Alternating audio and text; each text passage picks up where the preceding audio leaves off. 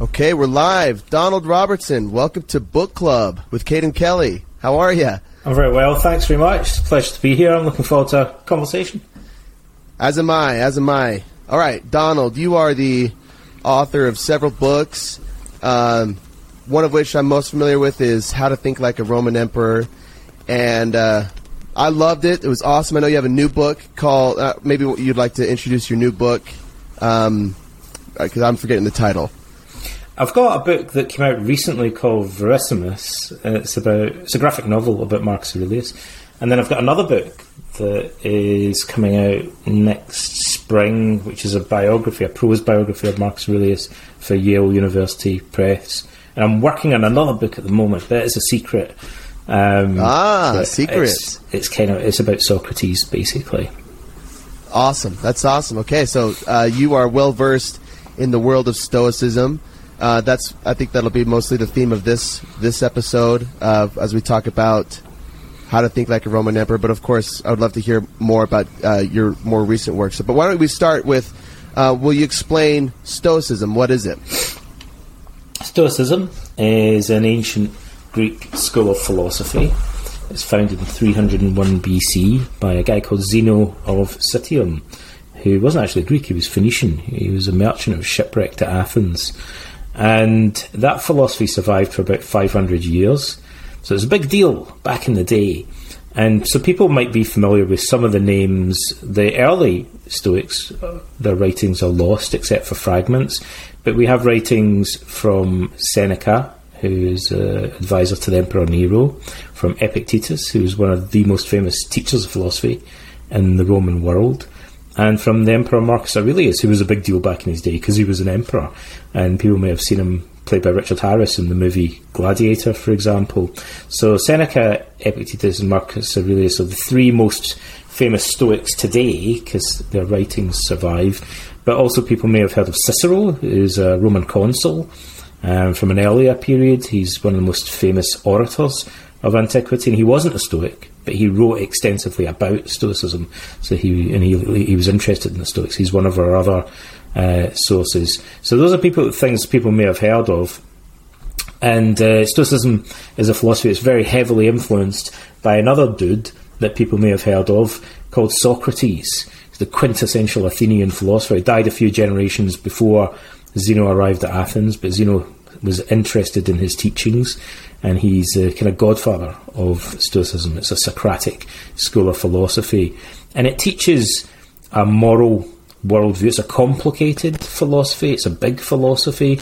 Uh, its essential teaching is that virtue, or arete in Greek, is the only true good. It's a moral philosophy, but it has a massive, obvious psychological consequence, which is that if somebody believed that virtue, which is a character trait, is the only truly important thing in life, and that things like health, wealth, reputation are of secondary value, that person, someone who follows that worldview, would be less upset if they lost their health, wealth, or reputation, and they would be more focused on how well they cope with the deprivation or loss of these things and less attached to them. So they would have what psychologists today call emotional resilience. So people throughout the ages have associated Stoic philosophy with uh, psychological resilience, and for that reason, Stoicism is the main philosophical inspiration for the leading modern evidence-based form of psychotherapy, which is called cognitive behavioural psychotherapy. My background is in psychotherapy as well as classics and philosophy. So that's why I ended up writing these books. So, uh, health and wealth are a common theme for my podcast. Uh, I, uh, I, I joke that well, not so much, but the biggest, the big topics we talk about are health, wealth, wisdom, and peace. How to obtain all of those things. And uh, if I understand you correctly, the Stoics would emphasize wisdom above all Everything. others. Yeah. Yeah, so tell us why is wisdom so important to the Stoics? Well, it goes back to Socrates, you see. Like, so Socrates put forward the arguments first that the Stoics then built this philosophy on. Just as a side note, the Stoicism is one of the few schools of ancient philosophy that, that's not really taught on undergraduate philosophy uh, curricula. And over the years, when I've asked academic philosophers about that, my first degree is in philosophy. And it was only after I graduated that I really properly began studying the Stoics. I studied Plato and Aristotle at university, but not Stoicism. Um, when I ask academics why they don't study the Stoics, they say, well, because the Stoics take concepts and arguments from earlier philosophers like Socrates, Plato, and Aristotle, and all they really do is develop the practical application of those ideas to everyday life. So then they say, well, why would anybody want to study that? Which obviously seems like a kind of strange attitude because that's precisely what most ordinary people are actually interested in these days. So that kind of explains both why Stoicism was neglected by academic philosophers, but also why there's a huge resurgence of interest in Stoicism today, because it benefits us in daily life. But it does so by taking ideas from Socrates. So in Socrates, we get the arguments, and the Stoics, we get the practical application. So Socrates said, uh, for example, in one of Plato's dialogues called the Euthydemus, he's talking to someone about the definition of good fortune, or what constitutes the goal of life, if you like, flourishing in life. What's life all about? And he says to uh, his interlocutor, the, the, friend or companion that he's talking to, How would you define good fortune? And his friend says, Well, that's easy, Socrates, duh. Because Socrates is kind of known for asking what we would call today no brainer questions you know. And it's one of the reasons that people don't read him because today, because you, you read it and you think these are kind of dumb questions, but usually there's a kind of he's he's waiting to spring a surprise on you, like twenty pages later. So this guy says, well, like having loads of money, like you know, having a good job, a nice house, like lots of friends, being healthy and good looking, and you know, all of these are the things that constitute good fortune in life. Everybody agrees about that. And Socrates says, "Yeah, cool. What about like wisdom and self-discipline and you know, moral justice and stuff like that?" And and he says, "Well, yeah, I guess you know those things, of course, like are things we admire. Like someone would want those as well." And Socrates, like Columbo, and do you ever watch the the Columbo show back in the back in the day? I know. Well, Uh-uh. Columbo was famous. He was a detective, and he would talk to people um, who were suspects, I guess, in a, an investigation. And then he, he'd be just about to leave, and he'd his catchphrase, he'd say, "Just one more thing," like, and then he, he's hit them with a zinger of a question on his way out the door, right? And Socrates did that. So he'd say, "Oh yeah, just one more thing." He'd say, um, "You know, you mentioned wealth." He said, "But you know, surely, if you got a lot of money and gave it to somebody who was wise and self-disciplined and and, and kind and virtuous and stuff, that would be cool." Like, because they could use it wisely and virtuously and do lots of good things with all that money. And so his friends like, yeah, like, yeah, no, that's why I said, you know, like good fortune consists of having lots of money and, and stuff as well. And Socrates said, but what would happen if you took that big pile of money and gave it to somebody who was foolish, intemperate, and vicious? Wouldn't it just allow them to do even more foolish, intemperate, and vicious things, right? Um, and his interlocutor says, well, I guess so. And Socrates says, well, wouldn't it become a bad thing then? It would allow them to have more influence over their environment, but maybe to do bad things. So, for example, if you gave a billion dollars to an evil dictator, like that might be bad because they might use it to do more evil dictatorial things, right? Um, you're just giving them more control, and and whether that's good or bad depends on how you use it, the use that you make of it. He says. So maybe money in itself is neither good nor bad.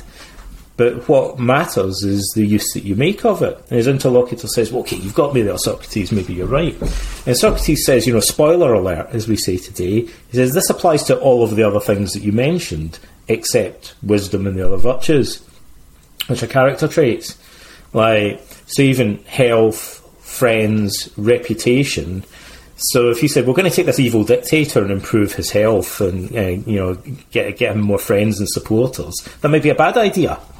Like Whereas for a good, virtuous, and wise person to have more uh, health and more friends and supporters, more resources, you know, would be a good thing because all of these things really just allow people to extend their control over their environment, and whether that's a good thing or a bad thing is going to depend on the type of person they are. So Socrates says, look, ultimately, what this leads to is the idea that all of the things that you named are neither good nor bad in themselves, except wisdom and I guess moral wisdom, moral virtue, which determines the use that we make of them. So maybe moral wisdom is the only true good, and that becomes the core or centerpiece of Stoic philosophy, basically. And I guess the subtext there is that most people initially will confuse these superficial or secondary goods with the goal of life, but it doesn't take long for them to question that on reflection and go, okay, yeah, maybe maybe it's not all about money, and maybe money's only really of value, and, and all these other things maybe are, are, are similar, um, depending on the on the use that you make of them.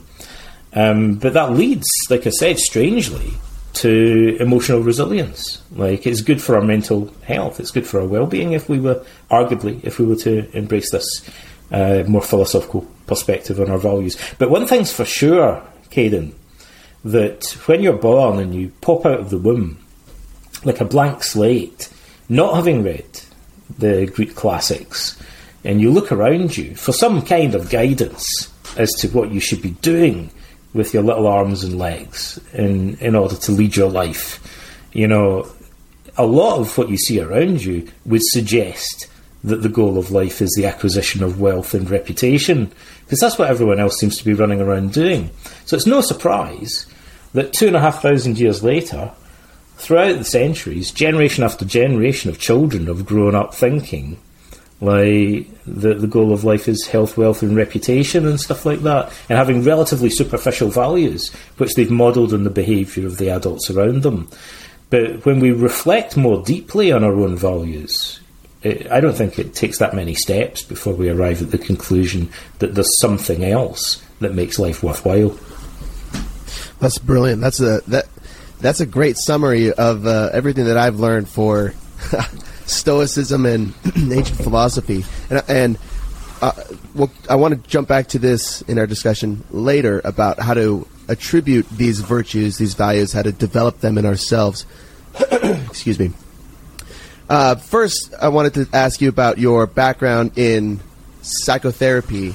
With uh, you discuss it in how to think like a Roman er- emperor a little bit, your background and how your uh, your philo- how philosophy intermingles with cognitive behavioral therapy. So tell us how you got introduced to um, your your psychotherapy practice and how they how they're related. Well, when I was a young guy, I quite by coincidence, um, by a ton of events, I got into reading philosophy and really started off reading books about religion first. I uh, read the Bible, and then I started reading Chinese stuff and Buddhist stuff and you know Hindu scriptures and like a lot of self improvement and psychology stuff. Like when I was like about fifteen, roughly, and uh, I began. That kind of got me into reading Greek classics, and I read Plato when I was like 16, 17, something like that and it kind of stuck with me, and I decided I was going to go to university and study philosophy at Aberdeen in Scotland. And then after I did my philosophy degree, I thought, like, uh, you know, it's a bit of a joke, really. That what, what does what job do you get when you graduate from a philosophy degree? So I thought, unless you want to be a, another philosophy lecturer, like there aren't uh, really that many jobs for philosophers out there. But someone mentioned to me, a guy came and gave a talk to the Philosophy Society actually, and he was a psychotherapist. And he said being a psychotherapist is quite a, a good profession for someone with a philosophy degree, you know, because you're interested in the mind and you're quite reflective and you're interested in logic, you know, and these are useful skills to have if you're working with people in, in this kind of environment. And there was some truth in that. And so I began training in counselling and psychotherapy. That was um, about 25 years ago, and I went and did my master's degree at Sheffield University at the Centre for Interdisciplinary Centre for Psychotherapeutic Studies, which was an interdisciplinary centre. So we studied philosophy, psychotherapy, sociology, all kind of mashed together.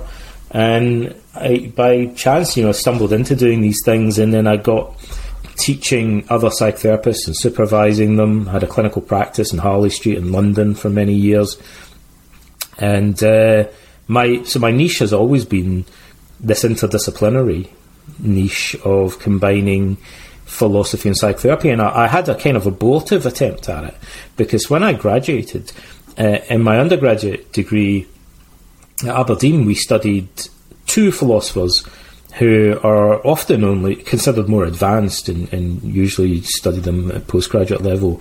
And we studied Heidegger and we studied Wittgenstein, and those were two of my favourite philosophers. And so I started looking at Heidegger and Jean Paul Sartre and existential philosophy and how that could be combined with psychoanalytic therapy like Freud and Jung. And I spent like a year or two doing that. And then I gave up because I thought it just became way too complicated and abstract and seemed not so far removed from the lives of, I guess, the working class clients that I was working with. I, um, for a while, around that time, I worked as a, uh, a drugs counsellor and schools counsellor in South London uh, with in several schools working with largely socially excluded kids, mainly 15 year olds. Um, and so existential philosophy and kind of avant garde psychoanalytic theory didn't really gel with that client group, basically. It was too pompous and abstract and you know it, it, didn't it wasn't really a connection they wanted practical short term uh, guidance, really. And so I started again from scratch. I kind of ripped everything up, threw out all my books on Heidegger, like, as it were, and uh, I started looking at the Stoics. It was one of the few schools of philosophy I hadn't looked at, and I thought this stuff seems kind of practical, and it seemed relevant uh, because it was more down to earth. And I realised it was the inspiration for cognitive therapy, and I got more into cognitive therapy, and I never looked back. I ended up becoming my my career. So maybe I should explain the relationship. Is um, from the 1950s onwards, the what happened was that people gradually started to turn against psychoanalysis and question it, and there was a proliferation of other approaches to psychotherapy. And around the same time, researchers were doing research on the emotions, and they started to realise that our beliefs and our thinking shape our emotions far more than people had assumed, and that Freud's approach was kind of misguided about this. And there was a therapist in New York in the 1950s called Albert Ellis, who had been a psychoanalytic therapist and then he got frustrated and ripped up all these books and decided to start again from scratch. And he had read Marcus Aurelius and Epictetus, not so much Seneca, interestingly. When he was a young guy, he'd read them. And he thought, this Stoicism stuff kind of seems like it would be relevant. And so back in the 1950s, Ellis created a new form of psychotherapy that he called rational emotive behaviour therapy, which is one of the inspirations for what we now call cognitive behavioural therapy, or CBT. And the reason that Seneca, uh, the, sorry, the reason that Albert Ellis popularised the Stoics was part of the job of an evidence-based psychotherapist is to take complicated research to understand research methods and to take complicated scientific research and translate it into language that a 15 year old kid in a failing South London school could understand or an elderly Jewish lady, or a guy that drives a bus or works in a building site, right? So we have to take scientific research and translate it into concepts that the person sitting in front of us can relate to and understand. And so Ellis thought, how can I take all this research on the emotions, the cognitive theory of emotions, as we call it, and, and translate it into something that, that everyone's going to like understand? And he remembered a quote from Epictetus that said, It's not things that upset us, but rather our opinions about them. And he, he would quote that to people, and they'd be like, I get it. Like, and so he started teaching that to every single one of his clients and every single one of his students. And he mentions it in virtually all of his books, and he wrote many, many books. And so by the time that I started training in CBT, it was a cliche. to say it's not things that upset us, but rather our opinions about them. So it encapsulates the cognitive theory of emotion, which is central to Stoicism and central to cognitive therapy and central to the whole what we call cognitive revolution in psychotherapy. And that was the connection between the philosophy I was reading and the psychotherapy that I was doing. Uh, you talk about uh, other schools of philosophy in your book too. Uh, it sounds like Stoicism follows the vein of CBT the closest, but are there other schools of philosophy that you that you like or that uh, um, maybe you are, uh, are familiar with that are also up the same vein? Yeah, I mean, Stoicism is the the school. Ellis also said he was influenced by Buddhism, for example, and I think he mentions Taoism. And he, he was a very well read guy, actually. He's not your typical intellectual, like, but he's quite a blunt spoken guy. But he, he was a bit of an amateur in a way. But he's very well read and, and very open about his influences. It's something I admire about Ellis. And see, he, he, he was drawing on a lot of different philosophical sources. But uh, Stoics, most obviously. And uh, my interests, like I mentioned, existentialism, my, my dissertation at university was in Jean Paul Sartre.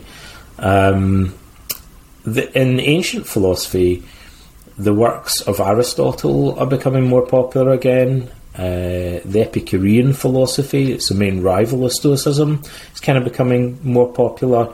But Stoicism has gone through a huge renaissance that massively overshadows these things.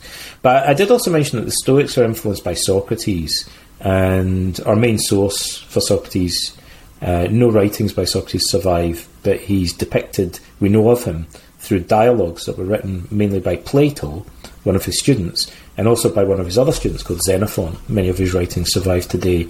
So, Plato, Xenophon, Socrates, also very important precursors of Stoicism, you know, popular, influential today. And there's another philosophy. There's a number of pre-Socratics, like really old philosophies. Um, one of which Pythagoreanism has a kind of therapeutic dimension and uh, influenced Stoicism as well. And I mentioned that uh, school of philosophy also a number of times in, my book. So those are a few of, of the ones that uh, people will find now. There are self-help books coming out mainly like on Aristotle, Socrates, and Epicureanism, um, as well as the, the, popular books on Stoicism. Yeah, that's awesome. Um, so let's talk more about the uh, let's talk more about how Stoicism helps people. So most, I would say, everybody at some point in their lives feels some sort of level of anxiety or depression, uh, or just or just uh, doesn't or is unable to cope well with hardship. And psychotherapy is part of part of the role of psychotherapy is to help people through those kinds of hardships. So, what are the what are the uh, methods that Stoicism employs, but also is related to modern science and cognitive behavioral therapy to help people alleviate their feelings of suffering, uh, their depression, anxiety, and so forth? Well, the first thing is there are lots of them. So the first book I wrote on Stoicism and psychotherapy kind of reviews all the connections between them and the techniques that can be found. And there are, I listed about 18, right, and maybe there are a few more. And each of those 18, they also could be divided up a little bit further. So there are lots. It's a large toolbox of techniques that the, the Stoics bequeath to us. And the other precursor that I'd give, preamble I'd give to answering that question, is to say when people talk about like self help and therapy techniques, they often kind of imagine maybe a visualization technique or a meditation technique or um, like a mantra they would say or like a form they'd fill out or something like that, like journaling or visualizing or these kind of things. But as a therapist, I would say it's the distinction between theory and practice isn't uh, as sharp as people might think. So sometimes you know, there's nothing as practical as the saying goes. There's nothing as practical as a good theory. So some of the most powerful techniques in cognitive therapy are actually concepts or ideas or ways of looking at things. Um, and so there's also there's a kind of overlap between the concepts and these more behavioural techniques or visualization. That's a super techniques. broad question. That's, that's, yeah, there's a lot so, of angles to take. So I would say, you know, I can give you some examples of techniques, but um, again, I'll, I'll explain that for me, the most important thing One is a concept, and the other one is, a, is actually a technique, but it's a very subtle technique. Uh, and then there's like other simpler techniques. So the most important concept uh, I touched on earlier when I said it's not things that upset us, but rather opinions about them. When clients spoke to Albert Ellis, the people come into therapy, they normally talk about their anxiety and their depression or their feelings of anger, and they'll talk about how painful those feelings are, how they're affecting their relationships, how they're affecting their performance at work, their sleep, their physical health, you know, so really what they're doing, without realizing it, is giving a, a catalogue of reasons why they should be motivated to change their anger, anxiety, or depression. But so they're psyching themselves up for change in a way when they, uh, uh, unintentionally, it's a side effect of sitting in a consulting room and describing all the problems. Um, but then they'll usually reach a point where they say, I know my anger, anxiety, or depression has all these terrible consequences. It's been affecting me for a really long time. It's destroying my life. But I can't help it. It's just the way I feel, is what they'll say. And at that point, that's an expression of stuckness, as we sometimes put it. And at that point, Ellis would lean forward sometimes and he'd smile and he'd say, Yeah, but it's not just how you feel, is it? It's also how you think. Dun dun dun. And that was the cognitive revolution in psychotherapy. And they'd say, "What the what the hell do you mean, doctor?" Like, and he would say, "But it's not just a feeling, is it? You don't feel angry. You also think angry when you're angry. And why would that be so important? Because angry thoughts have propositional value. They're true or false. They consist of distortions. They might be exaggerated or jumping to conclusions." Um, based on false evidence and so on. So it opens up a whole toolbox of cognitive disputational techniques. We can question, like, where's the evidence? So someone might say, I feel depressed. Why do you feel depressed? Because I believe that nobody likes me, everybody hates me. Well, is it possible that's an exaggeration? Is it an overgeneralization? Are you jumping to conclusions about what other people think of you? Where's the evidence for and against this? Is there anything that contradicts this belief? And if the belief changes, then usually to a large extent the feelings will change. And we've proven that time and time again in cognitive therapy. But if you allow someone to say, I can't help it, it's just the way I feel, then they're stuck. But if you say, no, it's your thinking, and your thinking might be true or false, like we can examine your thinking, we can question it philosophically. That opens up a whole toolbox of techniques. But before you can even do that, you have to get the concept that feelings are also thoughts and beliefs. And that's an alien. Is this the same? I'm sorry to interrupt you. Is this the same thing as cognitive dis- distancing? Cognitive distancing is a very closely related concept. Um, so cognitive distancing is the, the next really important technique I was going to describe in it. Oh, so spoiler alert. Okay. Well, like it, it's a good it's a good introduction. It's a good segue. So cognitive distancing is a jargon term. It's a neologism. And that should tell you we don't have an English word that captures this concept. Now, that in itself is interesting. So, it's one of the most powerful, important techniques in psychology. We don't even have a name for it in, in, in, in English. Like, we have to make up a technical term for it. So, this is an alien concept to most people, right? It's, so, it's going to take them a minute to wrap their head around it. It's not something they're used to, to talking about. They never talk about it because they don't have a word for it. Cognitive distancing is the realization that we're looking at the world through the lens of certain beliefs or opinions. So our Beck, the other pioneer of cognitive therapy, Aaron T. Beck, used to explain it to his clients using the following metaphor. He'd say, Imagine that you're wearing rose tinted glasses. So the world looks rose tinted, but you don't think, I'm looking through pink glass at that house. You just think, that house is pink, that dog is pink, that guy over there is pink. Or at least you would do if you've been wearing the glasses for a long time and you kind of forget about them. You just assume that the world is pink right? Well, imagine you're wearing depressive glasses, like, and you see the world through depressive lenses, and so you think that things are catastrophic, for instance. Um, so you, don't go around thinking, I, I'm telling myself this is a catastrophe, you think this is a catastrophe.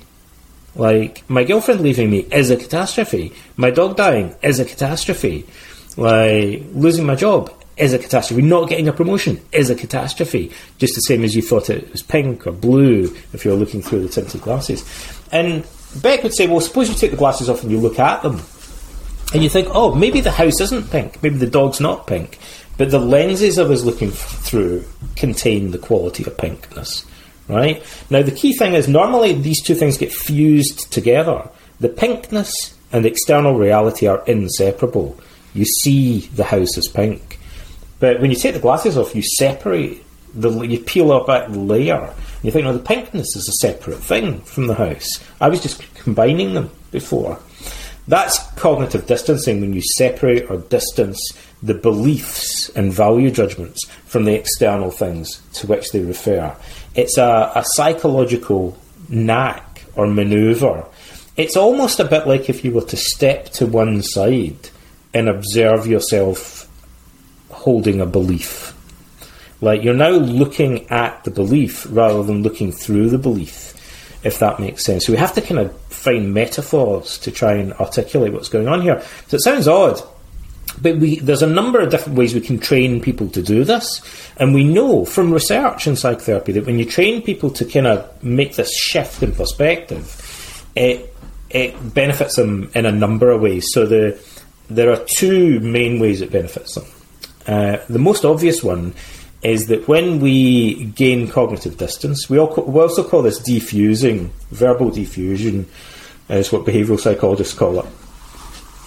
When we um, gain verbal defusion, typically it dilutes the intensity of certain emotions like anger, anxiety, sadness.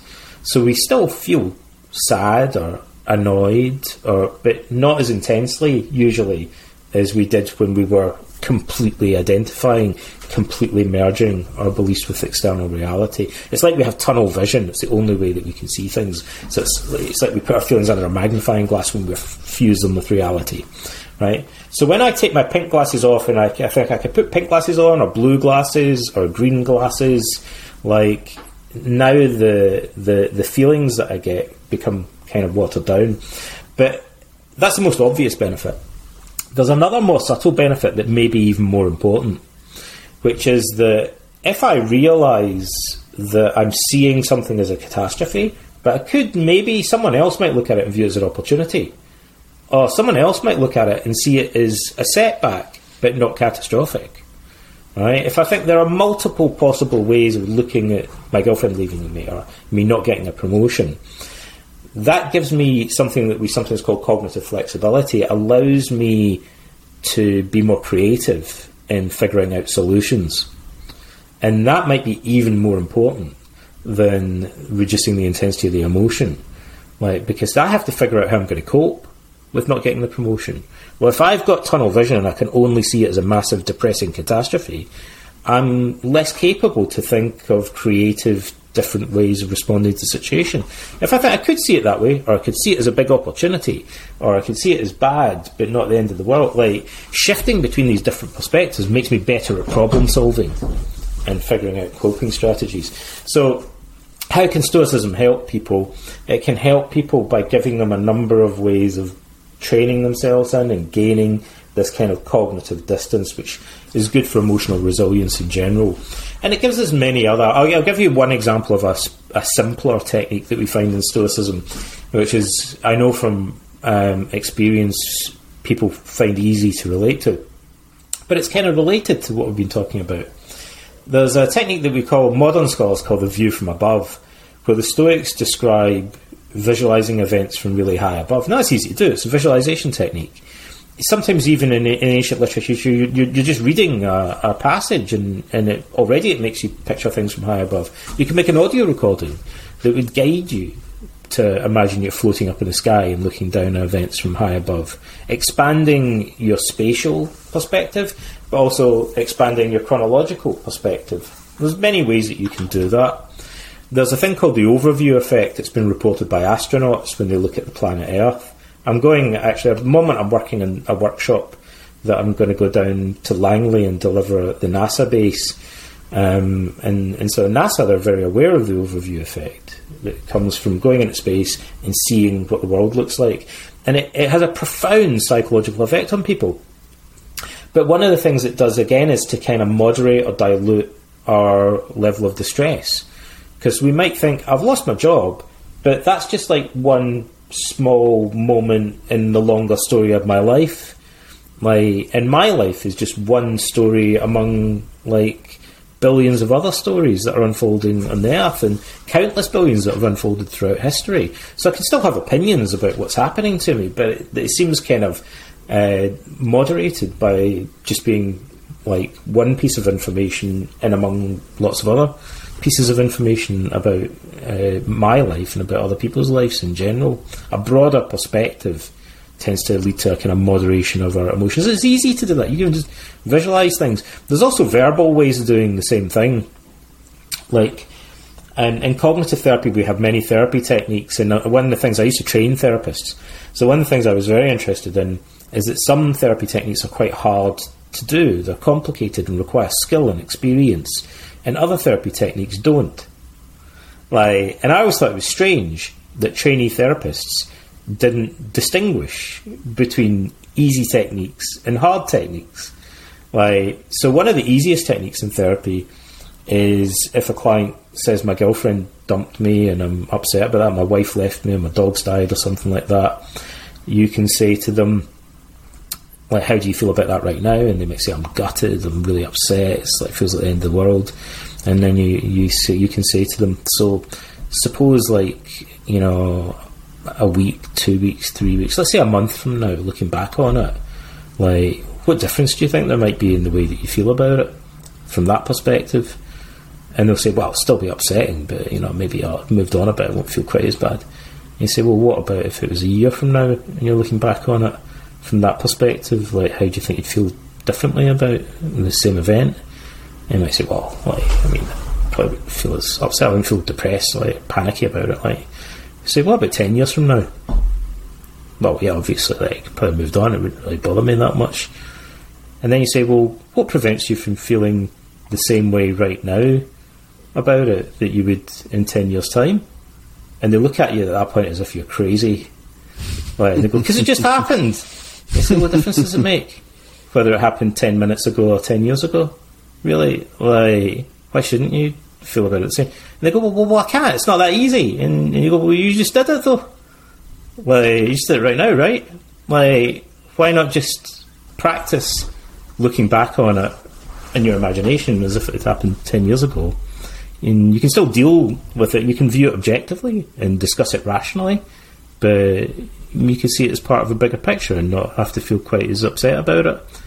Um, you're just speeding up the process of getting used to it in, in that way. And that's really easy to do. It's almost an idiot proof technique. So I don't know why it's not more common. Like, but the again, it's it's related to the view from above because essentially it's just a technique for broadening your perspective. So you're broadening your chronological perspective, uh, as well as when we visualize view from above, we're broadening our chronological and our spatial perspective.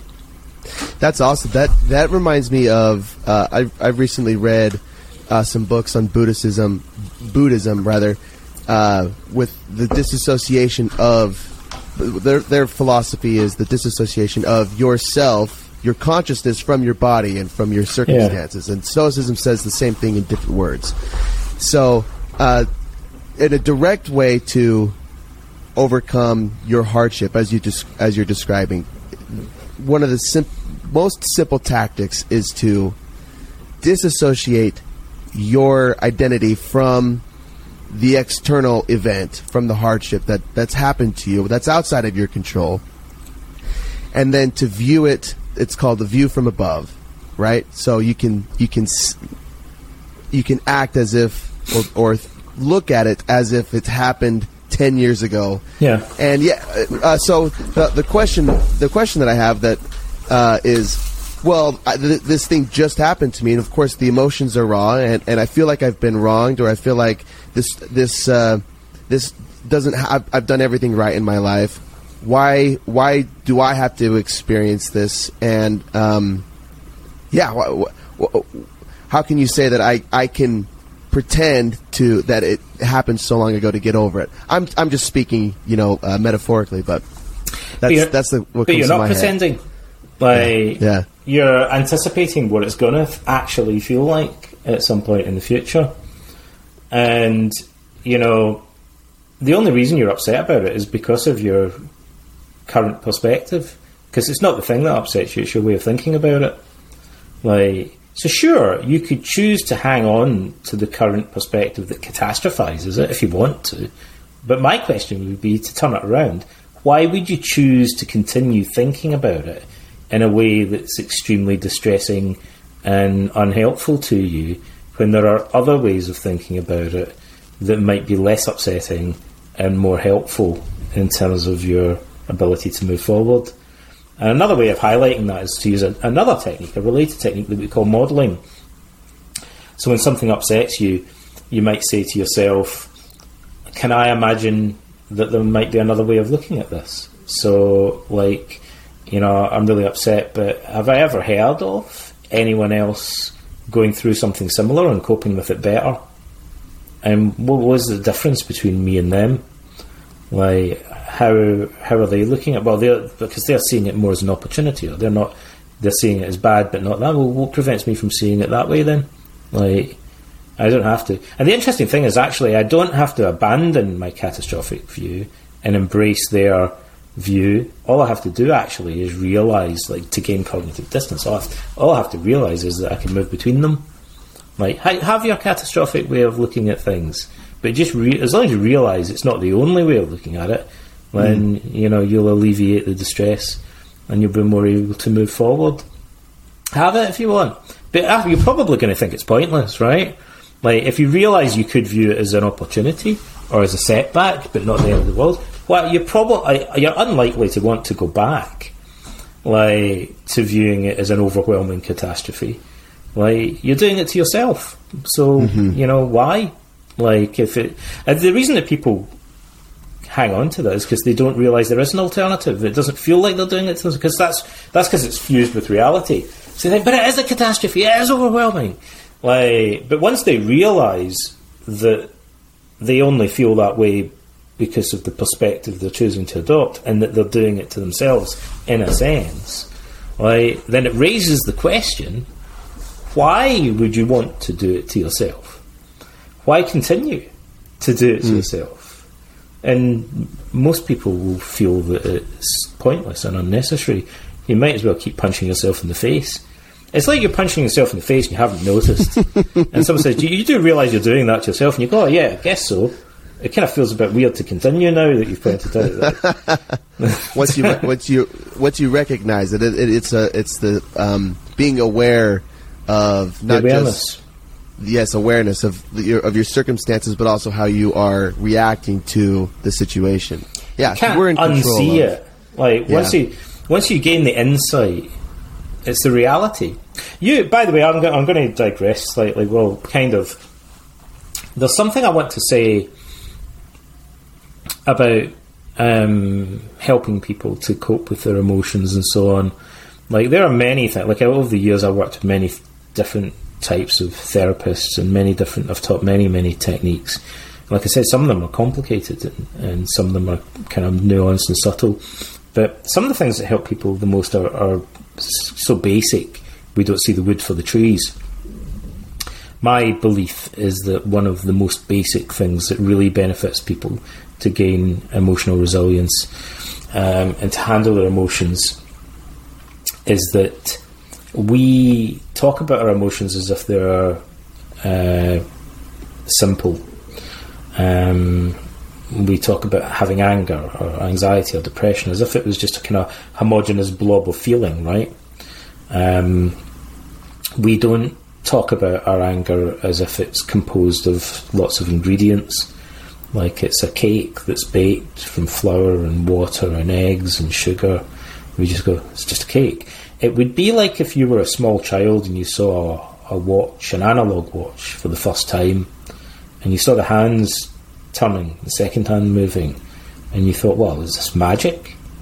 Is it some kind of organic? It just happens. The hands turn. And then someone takes the back off and shows you all the cogs inside, and you suddenly realise there's a mechanism that makes it work. There's lots of components. It's not just like one thing, it's lots of bits that are working together. And if you take one of those cogs out, the whole thing works differently or it breaks, or it stops working. And our emotions are like that. The biggest obstacle we face is the one that's so fundamental, so simple that nobody notices it, which is that we see our emotions as homogenous or simple when in fact they're composite.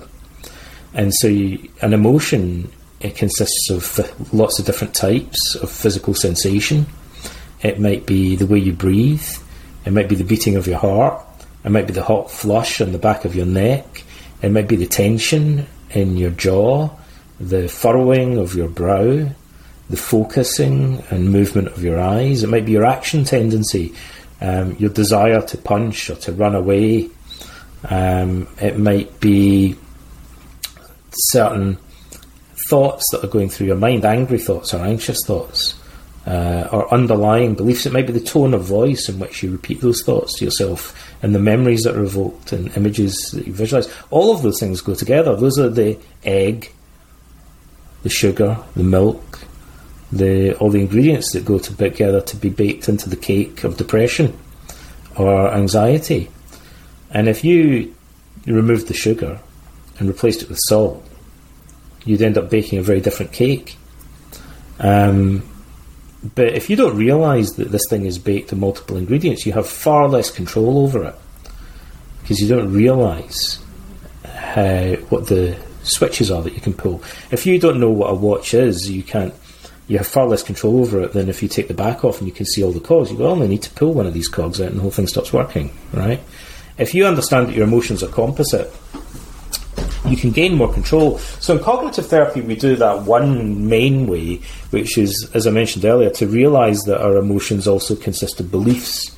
But then we could say, that there's different types of beliefs, like you know, and also we, like I said, we could talk about the physical sensations or the action tendencies uh, as well, and the visual images that go together to bake the cake of emotion. But in cognitive therapy, we say, okay, at the very least, in baby steps, we're going to distinguish between the emotion as a whole and the underlying belief that maintains it. And then we can we have more control because we can do things with the belief and it changes the emotion. But the Stoics would also say another baby step, a really simple distinction, is to say there are aspects of your emotion that are involuntary. They are what modern psychologists call automatic spontaneous. Like, so there are images that pop into your mind when you're angry. It's too late to unthink them, they've already happened. Like there, your heart is beating and your blood pressure is rising, and you could try and change that, but it's not directly under your control. It, it happens to you. Um, but then there's other things that you're doing voluntarily. So you choose what to then do with your arms and legs.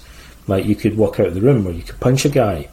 And you choose what you go on to say to yourself next, the conversation that you have about your initial feelings of anger, is voluntary. You could ruminate on all the reasons that you're upset with somebody, or you could stop doing that and try and think of more constructive ways to cope, or be assertive, or take a time out, or something like that, right? So there are aspects of the emotional experience that are voluntary and aspects that are involuntary.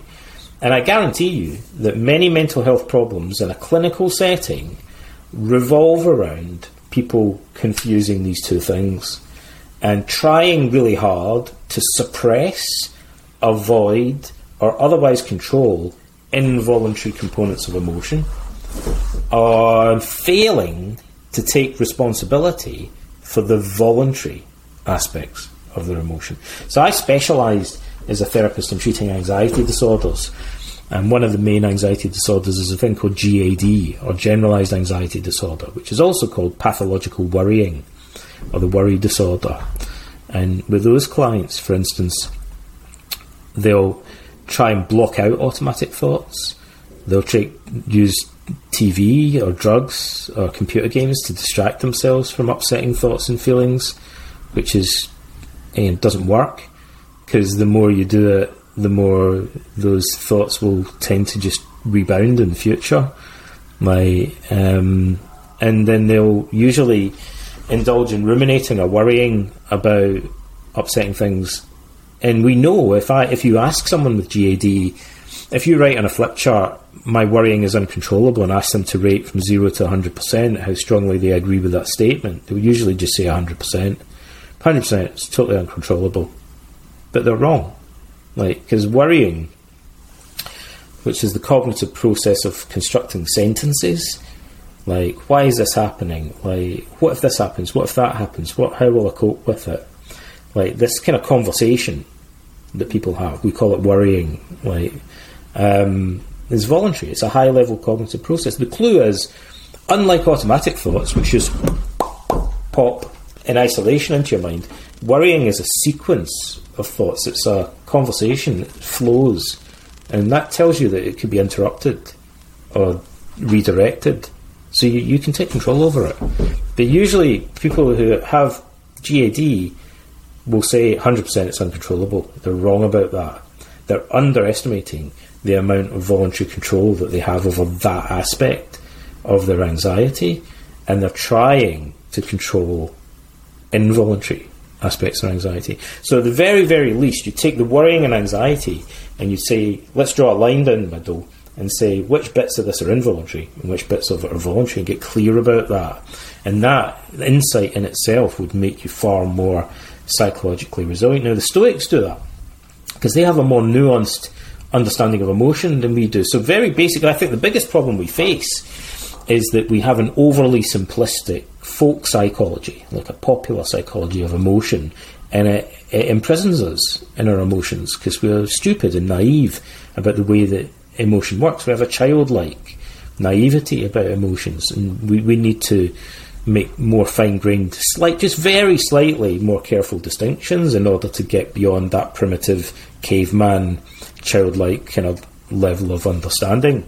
And I'd say also the internet is awash with self help and self improvement advice. And um, often it, it doesn't seem to be helping people.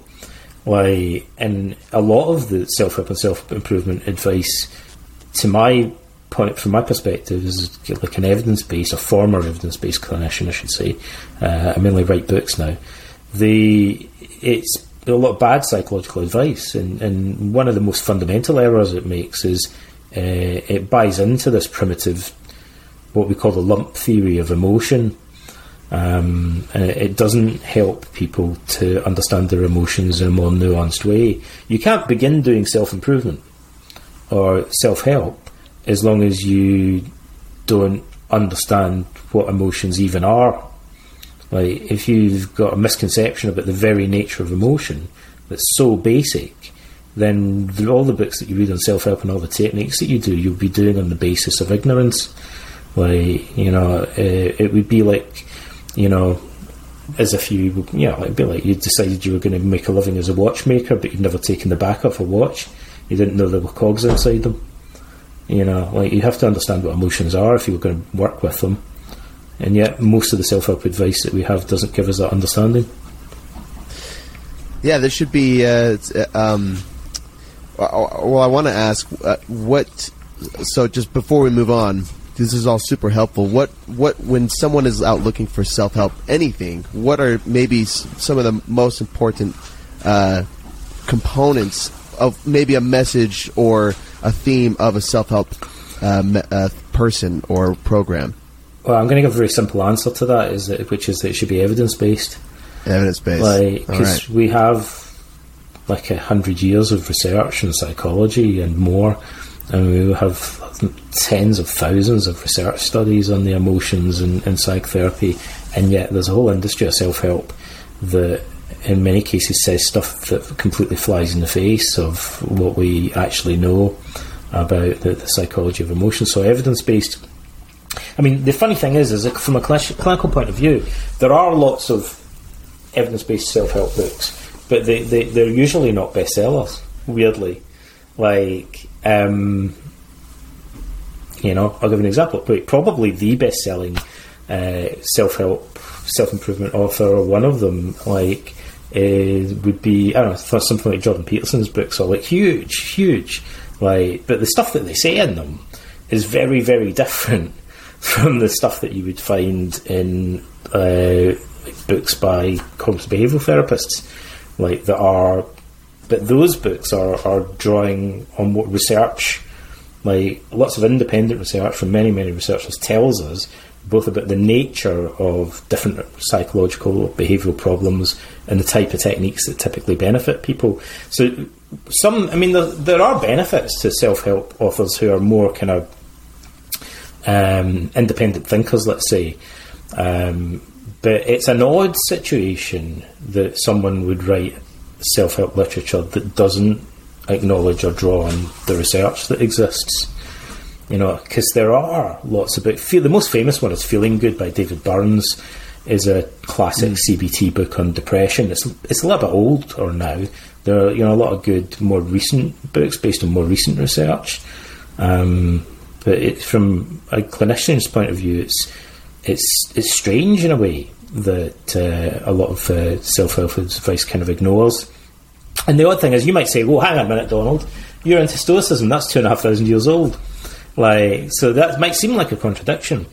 But in fact, you know, one of the reasons I'm interested in Stoicism is that at least it's consistent, broadly consistent with the stuff that we find in cognitive therapy, partly because it inspired cognitive therapy to begin with. So I would say, yeah, the Stoics weren't doing research, but the stuff that they say, broadly speaking, can be reconciled with and combined with modern research in psychotherapy, whereas some psychological advice can't be, or uh, I, actually, let me say something else that's kind of to take. A, a step back a bit, but I think it's good advice.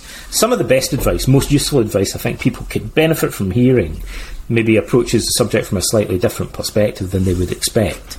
All right, so I'm going to suggest that there's something worse than bad advice, which is the wrong good advice. Because uh, if I look at people who and, and therapists are used to one thing that therapists see a lot of is 99% of the clients have been reading self-help books. And then they come into therapy and they, they, they'll usually they'll say I've got this whole library of self-help books. I've done all these courses and books but I'm getting worse.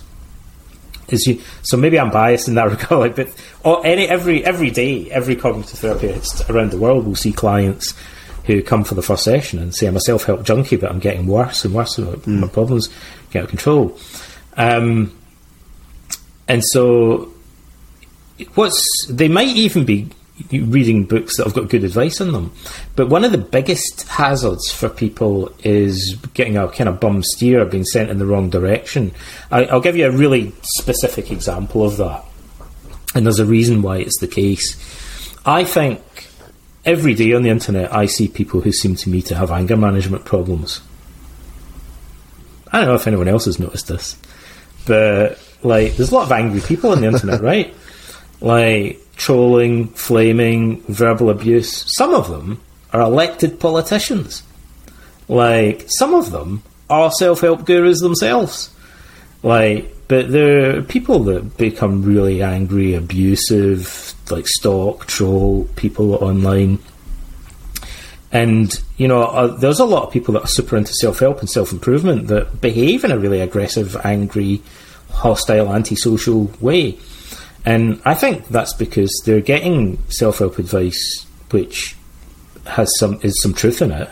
It's not completely false, but it's the wrong advice for them. You know, it'd be like as if somebody was dying of cancer and you give them antibiotics and it, it helped them, you know, with some chest infection that they had, but it, it really didn't help them with the, the, the tumours. And they might say, Are you saying that antibiotics don't work? And you say, I'm not saying antibiotics don't work, but not for the problem that you're dying of. Right? So I'm not saying that your self-help advice that you guys are reading isn't work, uh, you know, doesn't work, but not for your anger. It's not working for your anger management issues. Like, and reading more and more self-help about cultivating self-discipline or whatever, tidying your room or making your bed or whatever, like, doesn't seem to be making you le- any less angry because it's not anger management advice, basically. Like, and so really for you, it's bad advice it's good advice that's become bad advice because it's the wrong advice. It's the wrong treatment for your problem. What's lacking in it? So what clinicians would say is, well, your problem is you've got the wrong diagnosis. Like you know, you you, and and this is more dangerous than in some ways than than sim- simply bad advice. Because people go, but this seems like good advice. It seems like it's working. But it's the wrong area. It's the wrong problem. And so there's a reason why we see this so much with anger. And that is that anxiety and depression are internalizing emotions. So people who are anxious blame themselves for it usually, and people who are depressed blame themselves for everything. Like, but people who are angry typically blame everyone else, including you. And so the angry person, the cliche, the stereotype of the angry person, is that they would say, "I don't need therapy. You guys need therapy, not me." right? And so they don't tend to self-refer. When you see angry people, is in institutions like prisons where they're referred, or in schools, or in the military, or in a relationship because the spouse has referred them. Like, and they go, oh, I'm told that I have to go for anger management. And you're like, yeah, yeah, it's probably for a reason, right? But people tend to be, tend to be less likely to self refer. So angry people are less likely to seek self help. So although the internet is awash with self help, hardly any of it addresses the problem of anger. And yet, if you were an alien or you were beamed from the past to the future and you looked at the internet, you'd think, 21st century man has a massive anger management problem. Like, these guys are all angry about everything all the time. Like, and they're doing crazy stuff because of it. And you think, surely it's obvious. Like, someone should do something. Do, do these guys have self improvement advice on this internet thing? apparently, they've got loads of it. Like, so wait a minute, what's going wrong here? Don't you think that's weird? The internet is awash with self improvement and self help advice, and yet it's also awash with people who obviously have anger management problems, and weirdly, they overlap. Like, a lot of the people with the worst anger management problems are the ones that bang on the most about self improvement advice. This is the wrong advice that they're getting. My, it's a misdirect. Like, I, I think that's one of the biggest problems that our society faces. The Stoics thought, partly for that reason, that anger was the most urgent issue that we need to address. And so, anyone that's interested in Stoicism and studying it, they, it should be primarily their own anger that they're focusing on. That's the advice that the, the Stoics give us. Uh, it's the I call it the royal road to self improvement because it tends to be the most neglected part of somebody's personality. That's where all the opportunity, that's where all the gold is buried. Like you know, if you really want to improve yourself, you would address your anger. How would you do it? Well, you wouldn't do it by saying it's just how I feel, or it's someone else's fault that I'm angry. And I don't know if you notice this, but most of the angry people think that they're angry because of something you said or something. Yeah, or it's justified. Yeah, it's justified, right? Every angry person believes that their anger is righteous and justified. They're angry with vegans. They're angry with drag queens, apparently. They're angry uh, with Democrats. They're angry with Republicans. They're angry with women. They're angry with men. Like, you know, they're angry with everybody. Um, and they're angry with themselves. Like, but the, one of the first steps would be in recognizing that it's not just how they feel, it's also how they think. They have angry beliefs. They have beliefs about responsibility. They have rigid, unrealistic demands that they impose on other people. They engage in selective thinking, like so they take other people's behaviour routinely out of context in order to make themselves even more angry about it. They're engaged in confirmation bias and overgeneralization. So if you go to the library and a librarian spits in your eye, you'd be justifiably angry about that librarian spitting in your eye, Kaiden. I would say, to some extent. But you go back the next day and it's a different librarian, and you think, I hate all librarians now. Like, they're all the same, bloody librarians. Like, I don't like any of them. Like, so angry people love nothing more than to engage in generalisation, and the internet loves nothing more than to encourage people in that and, and so, if we wanted to counteract that, we'd have to start challenging our own generalizations um, and questioning our thinking in a, in a way that Greek philosophy, like that of Socrates and the Stoics, promotes. That's a uh, that's. I think that's brilliant advice for uh, for everybody to consider uh, how to how to alleviate their own feelings of anger, anxiety, depression, uh, but just to just to live better lives, feel better about themselves, about the world that they live in, and uh, if only that message could reach everybody, uh, especially the the angry people or the depressed people that that uh, aren't aware of their circumstances. So, I wanted to ask you about. Uh, I, I feel I believe a core component to a lot of our how we how we see the world stems from our values. So, why are values or understanding our own values so important to our own well-being? Because our values really shape our emotions. So, um, this struck me when I was.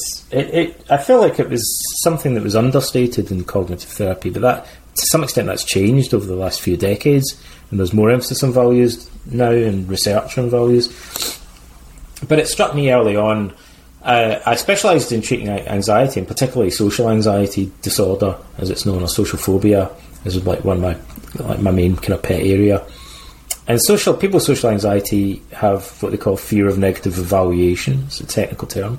They worry what other people are going to think of them. In layman's terms, uh, they feel like uh, they're in the spotlight when they're talking to, to other people. And uh, some of that is, you know, it's largely cognitive. Uh, so a lot of it involves them jumping to conclusions about what other people think about them. So, you know, people with social anxiety uh, think other people think I'm a phony. I don't deserve to be here. How do you know they think that? You haven't asked them. It's just you know a conclusion that they're jumping to prematurely. They uh, make a mistake, and they think uh, everyone's going to think I'm an idiot because I made that mistake. Maybe the rest of the stuff that you said was really helpful though.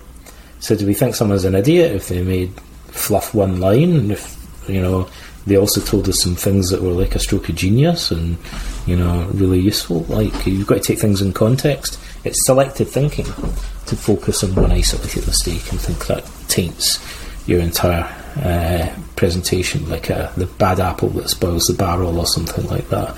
Might might be true, but it's usually not the case.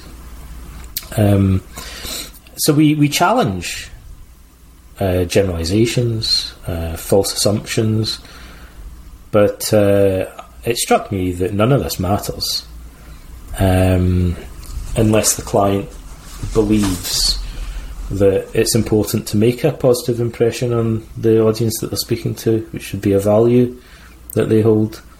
Like, so if the client thinks these people think I'm an idiot and a phony and I don't deserve to be here, but I don't care like, who cares what they think? Because uh, people with social anxiety might not feel socially anxi- anxious in certain contexts. They're quite selective about it sometimes. Sometimes it's general, sometimes it's pretty selective. So if they're talking to a bunch of two year olds and they pronounce a word wrong, they might not feel that anxious about it. Or if they're just talking to like their best buddy that they grew up with and they make a mistake, they might not feel anxious about it. Sometimes they do, sometimes they don't, right? But it might they're probably going to feel more anxious if they're talking to the boss at work or an expert in the field and they, someone they want to impress and fluff up. But that's their values. It's because you've decided it's important. Like so, our values are essential in shaping our emotional response. And uh, some of those values are misplaced. You know, as we mentioned earlier, uh, you know, maybe it's the things that we place uh, so much value on. We're putting too much, investing too much value sometimes, perhaps in external events, and, and not enough on uh, our way of responding to them. Like we don't value wisdom enough in our culture. I guess that would be another really basic thing that I would say. Oh, let me. There's another set is uh, linked to that. It kind of ties together a few things we've been talking about. Um, so people place too much value on external events that aren't directly under their control, and not enough value on their own exercise of wisdom, which is under their voluntary control. And a reflection, that, having said all the stuff I said about emotions earlier, I would say also about things like wisdom. Like we don't talk about wisdom. If you pick up a book in Greek philosophy, the first thing that they'll talk about is what is wisdom. Like uh, it's one of the fundamental questions of, of Greek philosophy. The internet's awash with self improvement, self help advice. Uh, most people, if you say, "So, how would you define wisdom?" they just look at you blankly. They, you say, "Would you describe yourself as a self help junkie?" And they say, "Yeah, like I've read hundreds, been loads of courses." And you say, "Oh, like so, how would you just define what constitutes wisdom?" Like, what's how, what do you think is the, the, the goal of life in your opinion? Like they say, oh, no, I've not really thought about it. You know, how what have you been thinking about? Like, surely these are like basic questions. It doesn't make any sense, like to be doing all the self improvement stuff, and, uh, unless you've thought about what the ultimate goal is. Like, well, what is sort of person is it that you're trying to become? Like, you know, what would do you think is the, the goal of self improvement? To to do self improvement, you, you have to have a rough idea what you're trying to improve yourself in order to become. What's the goal of it? But if you ask people, they usually don't know, which is, as Seneca said, no wind is favourable um, unless you know to which port you're sailing. Like, you're all over the place. Like, if you don't know what your destination or your, your, goal is supposed to be. So one of the things I'd say to people, like, even with little kids, is to say we, have done this with small children. Say, what, what do you think wisdom is? No, we never have that conversation anymore. But it was really common in ancient Greece. Or you know, what is mental health? What does it look like? You think the goal of therapy is? Like, you ask clients in therapy what the goal of therapy is, they usually look at you like you're crazy. Like, they'll say, You're supposed to know that. You say, well, what is it you're trying to achieve from it, though? Like, the first thing we do in therapy usually is ask clients what the goals are. Like, usually they're incredibly vague about it. Like, which is odd because they're paying for it. Like, it's quite expensive. Uh, but they haven't really thought about usually what it is that they, they're trying to get out of it. And actually, for many people, the biggest improvement they can achieve is just clarifying what their goal is. So uh, I read a book. You're probably familiar with Mark Manson, The Subtle Art of Not Giving a Fuck, and he wrote the um, the sequel to that. And he outlines what good values look like and what um, unhealthy or bad values look like.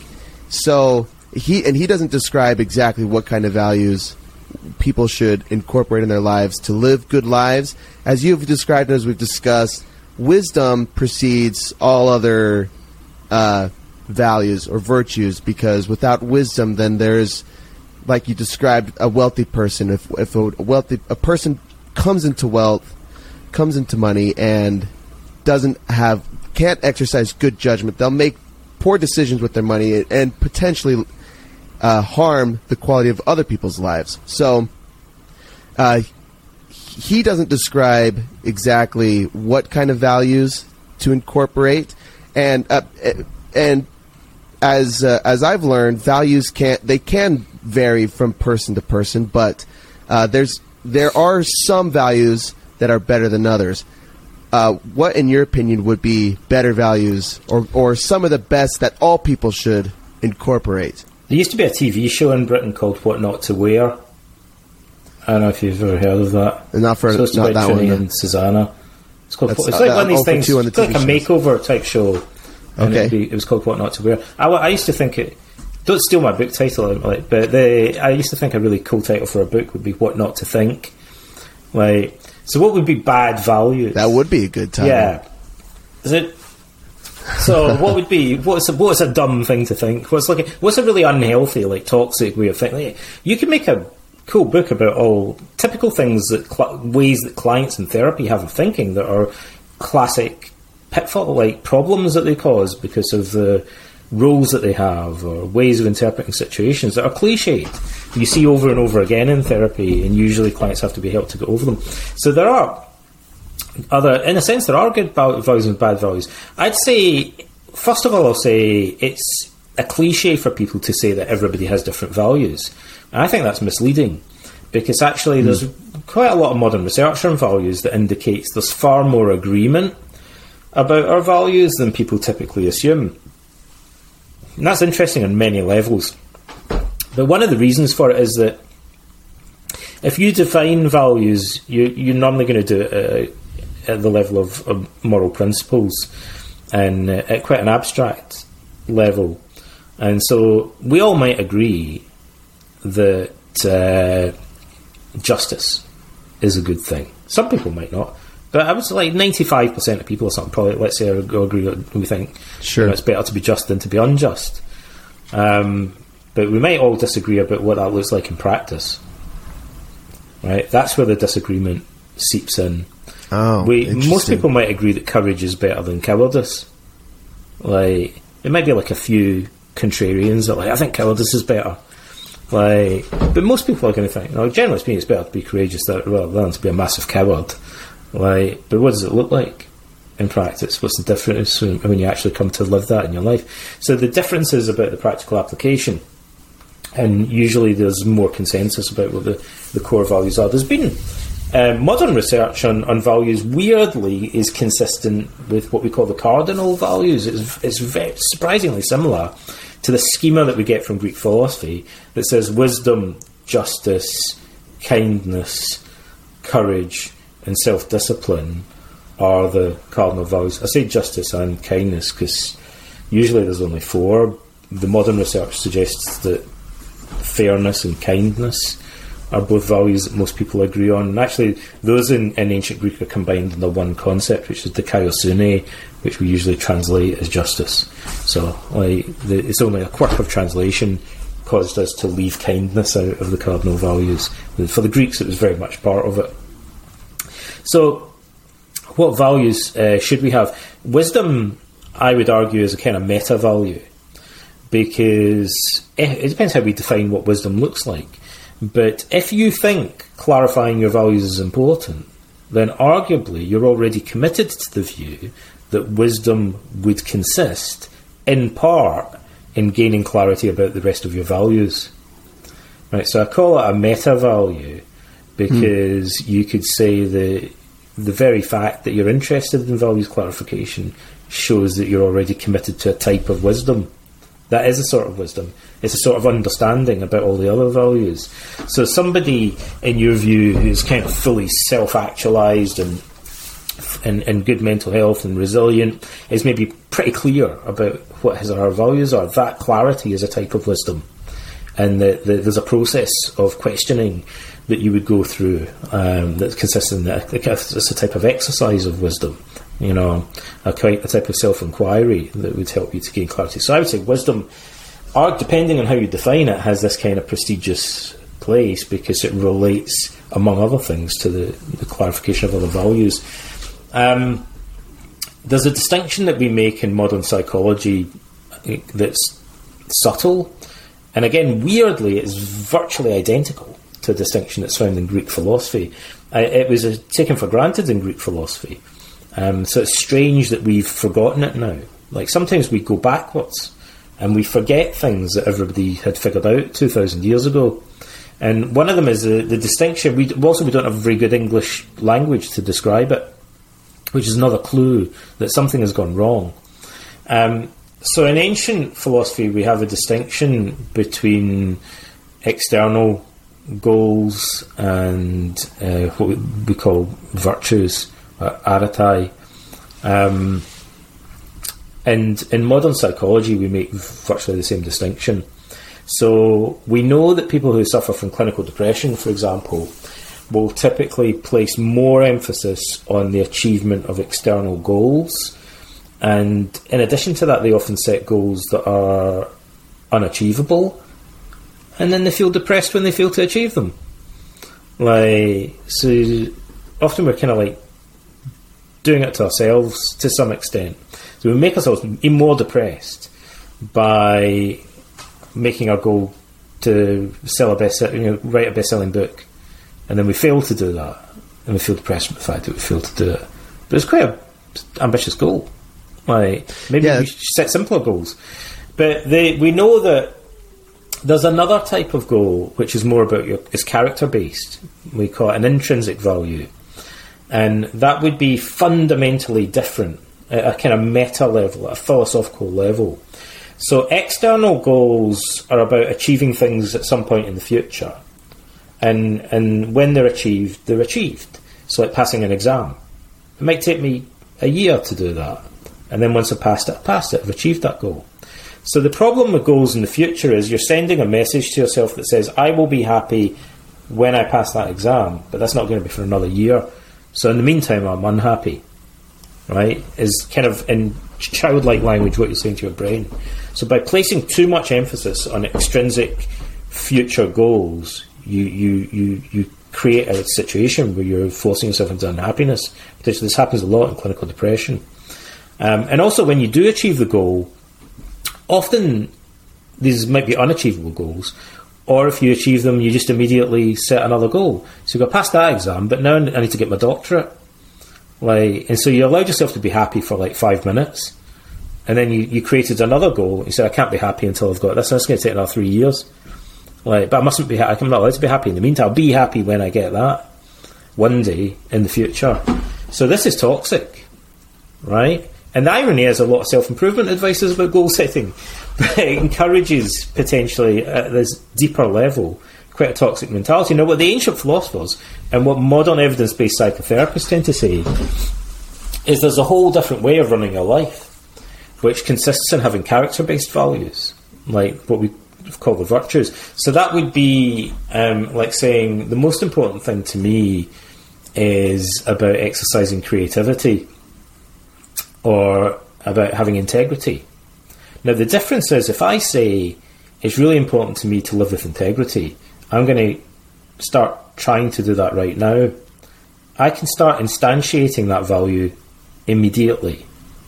I could uh, send someone an email right now that, that, that involves telling them something I've been avoiding telling them. Like, and it's an ongoing process. To it happens from moment to moment and it begins right now in, in the here and now. So you, you, the message you send to your brain is at least, even if it's only one percent, even if it's only a small part, I can allow myself to feel a sense of fulfillment, like because I've made at least I'm making at least a small step immediately. And even if I make the decision that tomorrow I'm going to send the email, the fact that I've made the decision instantiates the value of integrity, and that happens immediately. So you end up creating a whole different psychological structure where you gain a sense of reward in the present moment rather than deferring it to the future.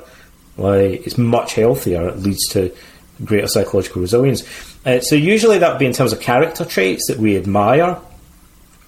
One way of identifying them is to think, well, what do you hate about other people's character? Well, hate liars.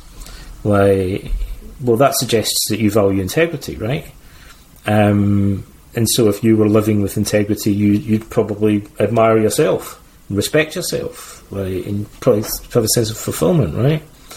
Um, another way of defining it is in terms of roles. So you could say, well, what roles in life are most important to you? Well, being a parent, like being a son, being a friend, like being an author, like being a teacher. Um, and so you can ask yourself, well, what what does it mean to you to fill those roles well? What does it mean to be a good parent? And could you begin acting in accord with those values immediately? Um, one of the things that I'll tell you right now is a little anecdote, very simple. In therapy, if you do this with clients, you get them to list um, all the f- the values that they cherish most uh, in terms they admire most in other people and that they would cherish most in, in terms of themselves. And you say to them, the next thing you say to them is like, so over the past week, how many minutes in total or hours would you say that you've spent uh, acting in accord with the value of creativity or whatever it was that they said they wanted their life to be about? And the most common answer to that question is zero, which is pretty shocking. So you say, hang a minute, you just told me that the most important thing to you in life is acting with integrity or acting with creativity. But you've also told me over the past week you spent zero minutes doing that. That sounds weird. Like something's not right there. Like that you told me that's what life is about. Like the most important thing to you, but you didn't you haven't done it at all. And usually, if they, you say then, say tomorrow, you were to at least spend like five minutes doing something that you would consider creative, or doing something that you would consider being a good son to your parents. Like, could you think of something that would take like five minutes? And actually, if you get people even to spend five minutes a day, usually it, it helps begin alleviating depression. Um, but it's such a simple observation. And again, that's a place in which self improvement advice can sometimes be toxic, or, or what seems like good advice can be counterproductive, because a lot of self improvement advice is about goal setting. And if you encourage goal setting, it might be there's a place for goal setting. It is good advice, but it might be the wrong advice for people who are overly preoccupied with extrinsic values. And, and it's a sense in which it's important to understand it's quite contrary to the advice that we find um, in ancient philosophy setting goals is a normal part of life, but that shouldn't be the primary source of value and the main thing that we do. So, doing too much of that. There are whole books about goal setting and whole courses that are run about it. It doesn't do anything to help people with clinical depression for whom placing too much value in extrinsic goals is part of the problem that's making them depressed. Like, they need to completely turn that on its head and begin placing more value not on the outcome of their actions, but on the quality or character of their actions in the here and now. And it seems it seems that uh, the best advice that uh, just anybody could take is if they if anyone wants to make any improvement in their life, what, one of the best steps they could take is to find somebody to help them. Even though there is a plethora of information on Yeah. the internet available to you, uh, especially if you're coming from a place uh, like I, I, I've made the illustration before that if you're on this downward spiral of hardship, it's hard to turn it around. It's, and it's it's hard to it's hard to stop it first of all, but then it and then it takes effort to make your way back up to a to a healthy and a happy state of mind. Um, Well, I'll tell you very simply. I talked earlier about how there's simple and hard therapy questions. Like, uh, I'll tell you another really simple one. This is therapists almost kind of like joke about how easy it is to do this. Like, so with most clients in the first session, you'd say, you know, you'll say, "What's your problem?" You've got anger problems, you've got anxiety problems. And you say, "Okay, so what, the, what do you do at the moment to cope when you feel angry? What are your coping strategies? Like, what have you done in the past to cope? What do you do right now to cope?" And then you say to them, "So how's that working out for you?" right? And for some weird reason, when you ask that to people, they usually look slightly awkward. Like, and I go, well, well, it's not really working out that well, to be honest, and that's why I'm here. Like, and then you might say, well, maybe you should stop doing it then. Like, you know, like, and they'll be like, well, Yeah, but now you put it like takes- that. Like, it takes somebody to point that out sometimes too. If you are, if you, uh, if you're not aware that, yeah. So I mean, this book told me I got to wake up early now. I got to do cold showers or cold cold water exposure, and I need to exercise 60 minutes a day. Well, right, that's not going to address an anger problem or some under, other underlying I mean, it value might, issue. but in many cases it won't. Like, there's always going to So- be like one guy in a million that's like, those cold showers really cured my anger. Saved my life. Right. Yeah. but for most people, anger, it's not an, an obvious solution. Right. It's not any more than taking antibiotics is going to fix a broken leg or something. Like, it's the wrong, um, you know, it's, the, it's like the right solution to the wrong problem kind of thing. Like, yeah, cold showers are great. It's not, it's probably not going to fix your anger management problem. Um, Right. so what are you doing? Like, you know, how's it working out for you? Still got anger problem, like, um, so you know, and some of the things that people do, many of the strategies that people employ are um, what we call in therapy, basically the forms of avoidance or emotional suppression, or like. So the most, the number one most popular. You know what I, in my opinion, if you were to draw a list of hundred emotional coping strategies, people have lots of ways of coping with distress, right? I say we could draw up a list of 100. Like, I've got no shadow of doubt what the number one uh, strategy on that list would be. Like, easily. Like, avoidance. Number one hmm. most popular coping strategy in the world. Like, and, like, I guess what we're saying is focusing on the wrong type of solution is a subtle form of avoidance. Like it's so doing therapy on your self confidence might be a way of avoiding doing therapy on your anger. Like so it's it's all all therapy in a sense. All therapy is about avoidance. It's about tackling avoidance. You know, and identifying what is it, and that is where yeah, that's partly where the presence of another person comes in. Even the ancient philosophers, Galen, Marcus Aurelius' physician, has an entire book about the subject that survives today called "On the Diagnosis and Cure of the Soul's Passions," and he says in it, mm. he says he quotes Plato. He says Plato says that love is blind, um, and he says that no man uh, loves anyone as much as he loves. You know, we love ourselves more than anyone, and he says uh, for that reason, uh, love is most blind with regard to ourselves. We have the biggest, the biggest blind spot we have. We have a blind spot for our loved ones because we put them on a pedestal. We have an even bigger blind spot caused by self-love or narcissism, or whatever you like. We have the biggest blind spot we have is, is for our own flaws. Aesop, like he who wrote the fables, said every man is born. Kaiden, you were born. Did you know that you were born with two sacks? Like according to Aesop, he says you have a big sack that hangs in front of you. And do you know what's inside it? I have no idea. Everyone else's character flaws, according to Aesop. That's what he said. And he said you can see it everywhere you go. It's right there under your nose. Everything that's wrong with everyone else, right? And he goes, and there's a little sack that hangs behind your neck. And do you know what's in that? All of your own uh, character flaws. Yeah. And he goes, you can't, you can never see it. And he goes, but everyone else can see it. Like uh. it's your blind spot. It's like the blind spot of a camera. Like, and that's what Galen says. He talks about this, and he goes, for this reason, he's like, I hate to break it to you, but it's probably going to be easier unless you're really good at mental gymnastics. You can do this on yourself. It's probably going to be easier if you can find someone to help you. Like, because someone else, I don't know if you've noticed this, but when you're looking at your friends, it's really easy to th- go, see what that, everyone knows what that guy's problem is. Like, right. you look at your buddies right. and you think, dude, it's pretty obvious where your problems lie. Like, but for some reason it's really hard because we're blind, we have blind spots, right?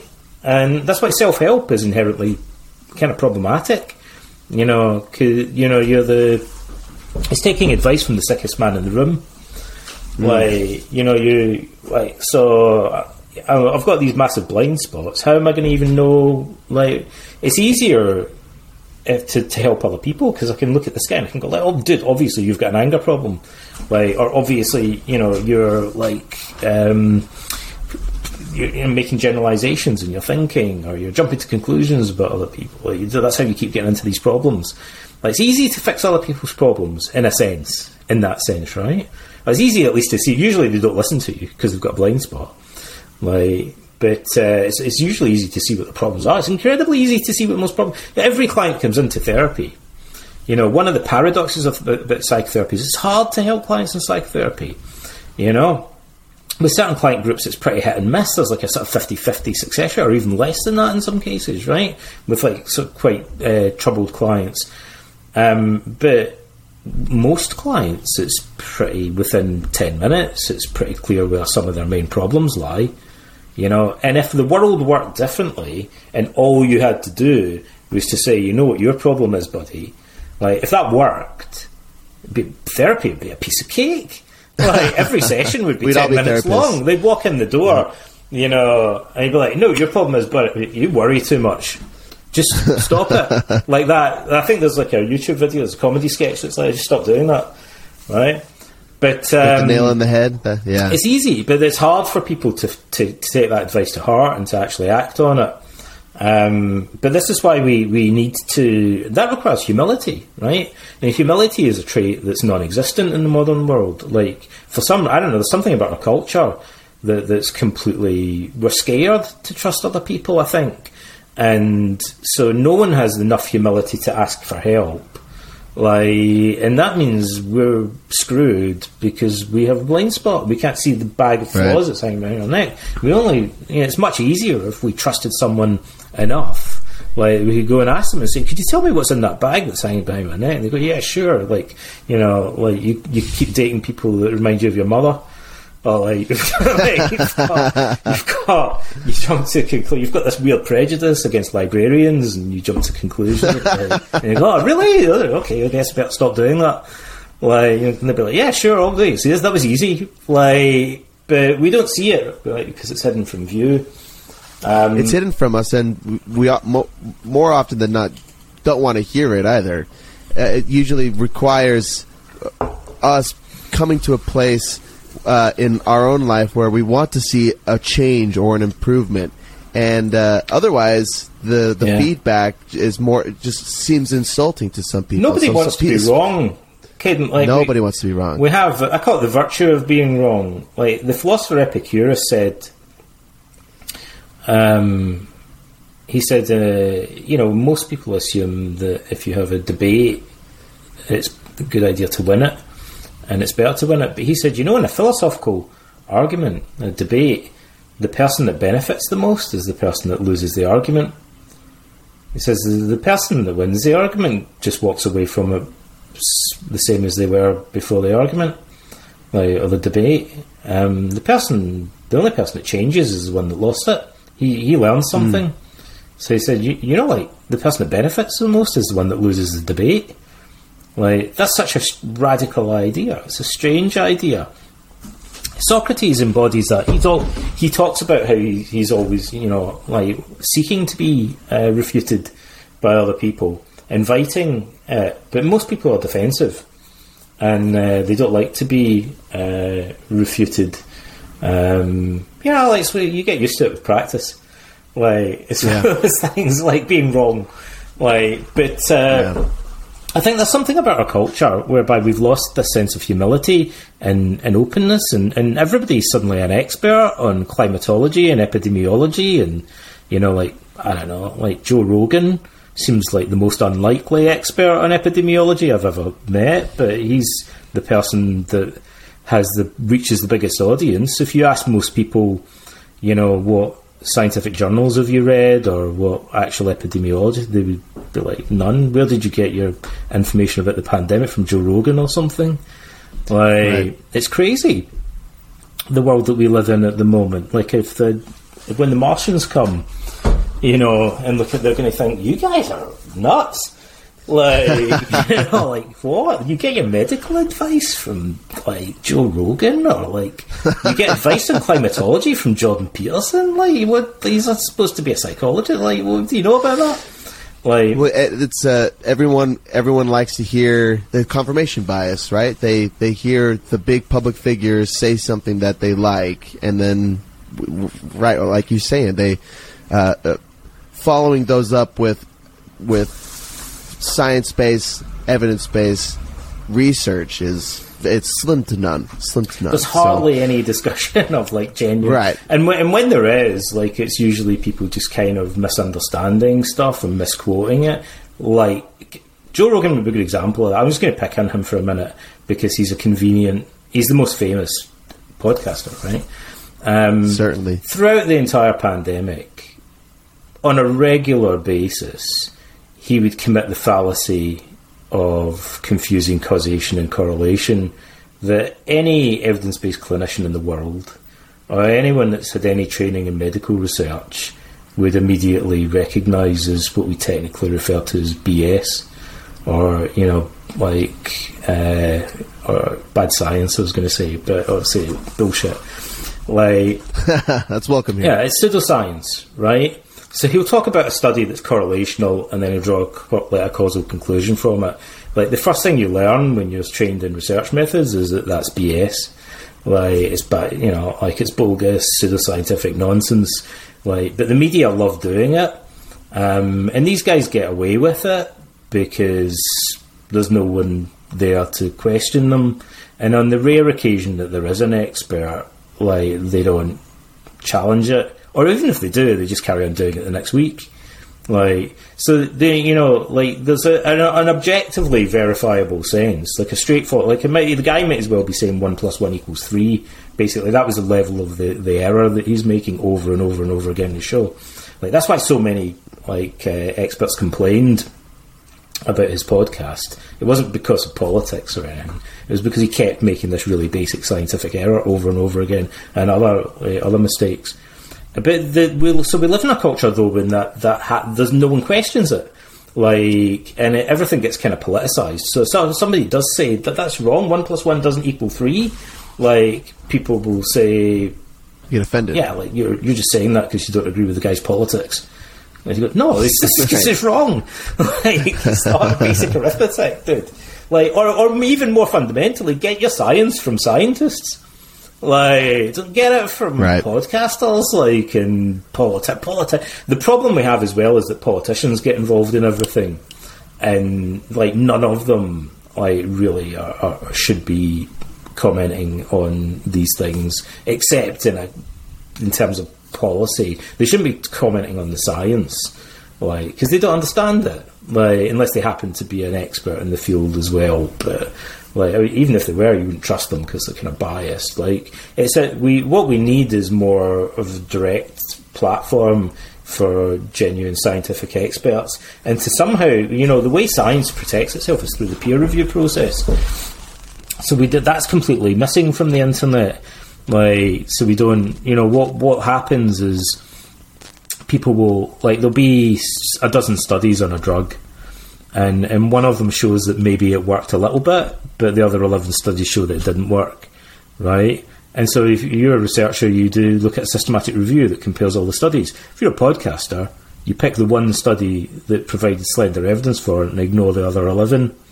Like you get a you, you, you get one of your research assistants go and find me a study that supports this thing. Like we've got a guest on talking about it, like or whatever. So you get the confirmation bias and selective thinking on a massive scale. Like we have to protect ourselves against that. Like this way, the in the ancient world we had the sophists, were professional orators who were trained in rhetoric and they would deliberately use these kind of manipulative, deceptive strategies. They instilled fear and anger in their audience in order to manipulate them emotionally, and they, they used fallacious arguments like um, bogus uh, arguments to deceive their audience. And Socrates and the Stoics evolved in opposition to this movement. They said you have to learn logic and dialectic in order to kind of cut through the BS like that these professional orators are trying to like hit you with, right? But today we have exactly the same scenario, really, except it's amplified by social media. So, like, we have politicians and social media influencers are the sophists of the modern era, and unless we take responsibility for our own thinking and learn how to spot pseudoscience, uh, how to spot fallacies in reasoning, like then we're completely vulnerable to the the hogwash, like that comes down this kind of like fire hose of the internet, like that's dumped on us twenty four seven now. Basically, it wasn't like that before. When I was a kid growing up, mainly you'd watch the news for like half an hour every day, so you get like half an hour of BS. Like, and then the rest of the day you're pretty much okay. You left your own devices, like except occasionally, you know, your mate down the pub would tell you some pseudoscientific hogwash, and you'd probably just laugh at him and tell him, you know, get like get another round in or something, or like you know, like. but now they're pumping it into your home on your mobile phone, like in your brain, like twenty four seven. It's kind of escalated, and yet we've kind of we're not. We should be. We need to kind of up our game, like and learn to protect ourselves more vigorously. You know, but we're not. We're doing the opposite. We're doing nothing to protect ourselves. You know, most of us like the, you know, the advice that we get doesn't really pr- arm us like to defend ourselves against this. I mean, like kids really need better training in scientific method in in school, so that when they graduate, they're not duped by all the bad science that we get in the media. Like just to understand the fallacy of like confusing correlation causation would be like a really basic thing that we should teach to all kids because it's for the simple reason that it's one of the main things that pseudoscientists like in the in the media tend to use to deceive people. So at least understanding that scam, it would be like saying, you know, we need to teach everyone what pyramid marketing is. Like just because it's such a common scam, like you don't want your kids falling for it and stuff like that. Like we, we need, you know, we need we need better protection. But in the ancient world, they realised generally like critical thinking skills like are where it's at. You know, it's useful to be able to spot. Um, you know, the ad hominem file, like all the internet's full of people who attack someone's personality as a way of refuting the claims that they've made. You know, like that's we call that the ad hominem fallacy. the straw man fallacy, where you falsely attribute a theory to somebody in order to discredit them, um, overgeneralizations, like making false assumptions, failure to define key terms that people are using. You know, all of these things are challenged in the ancient world. Contra- simple contradiction is like all of this. Like the ancient, ancient philosophers were trained um, to spot these things. And I, I, think if we go back in time and take Mark, someone like Marcus Aurelius or Socrates and st- sit them in front of a computer and have them like read Twitter for a day, I think they would just um, like be tearing it apart. Like they would just think like they get bored after five minutes. They think this is all just full of ad hominem fallacies and kind of other sketchy reasoning. Like you guys watch this stuff. Like they were because they were much more skilled at uh, dialectic and critical thinking than, than we are today. They they put a lot more effort into learning it. I think they'd wipe the floor with us in a sense in, in that regard. They understood they were trained in rhetoric as well. They thought you have to understand rhetoric in order how to to know how to protect yourself against it and so they would know like the, the typical ways that people use to manipulate. You, they know like if you, you, you make people angry or scared, um, then they're more likely to accept generalizations that you make. You know, and uh, the, we need to watch out for these things. Like that's the real self help. You know, like the self help that people actually need. I think consists in improving their logic and, and critical thinking because the the biggest threat that they face is in, in terms of you know the uh, information that we're bombarded with through social media. It's kind of like the the rich person that acquires a bunch of money if they don't if they don't have if they don't exhibit wisdom or or good virtues can harm people.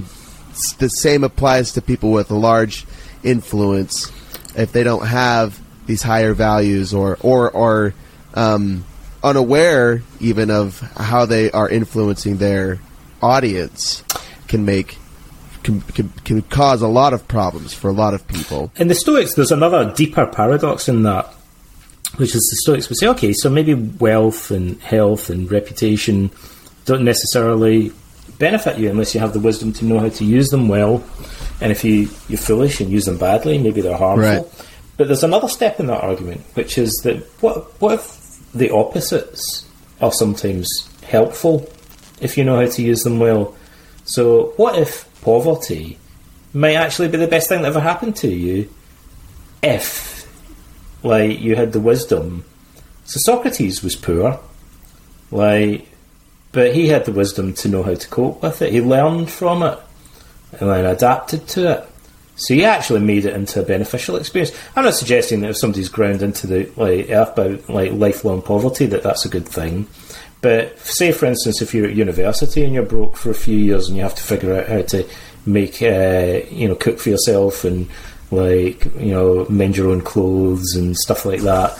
You know, how to get about. You have to walk instead of driving.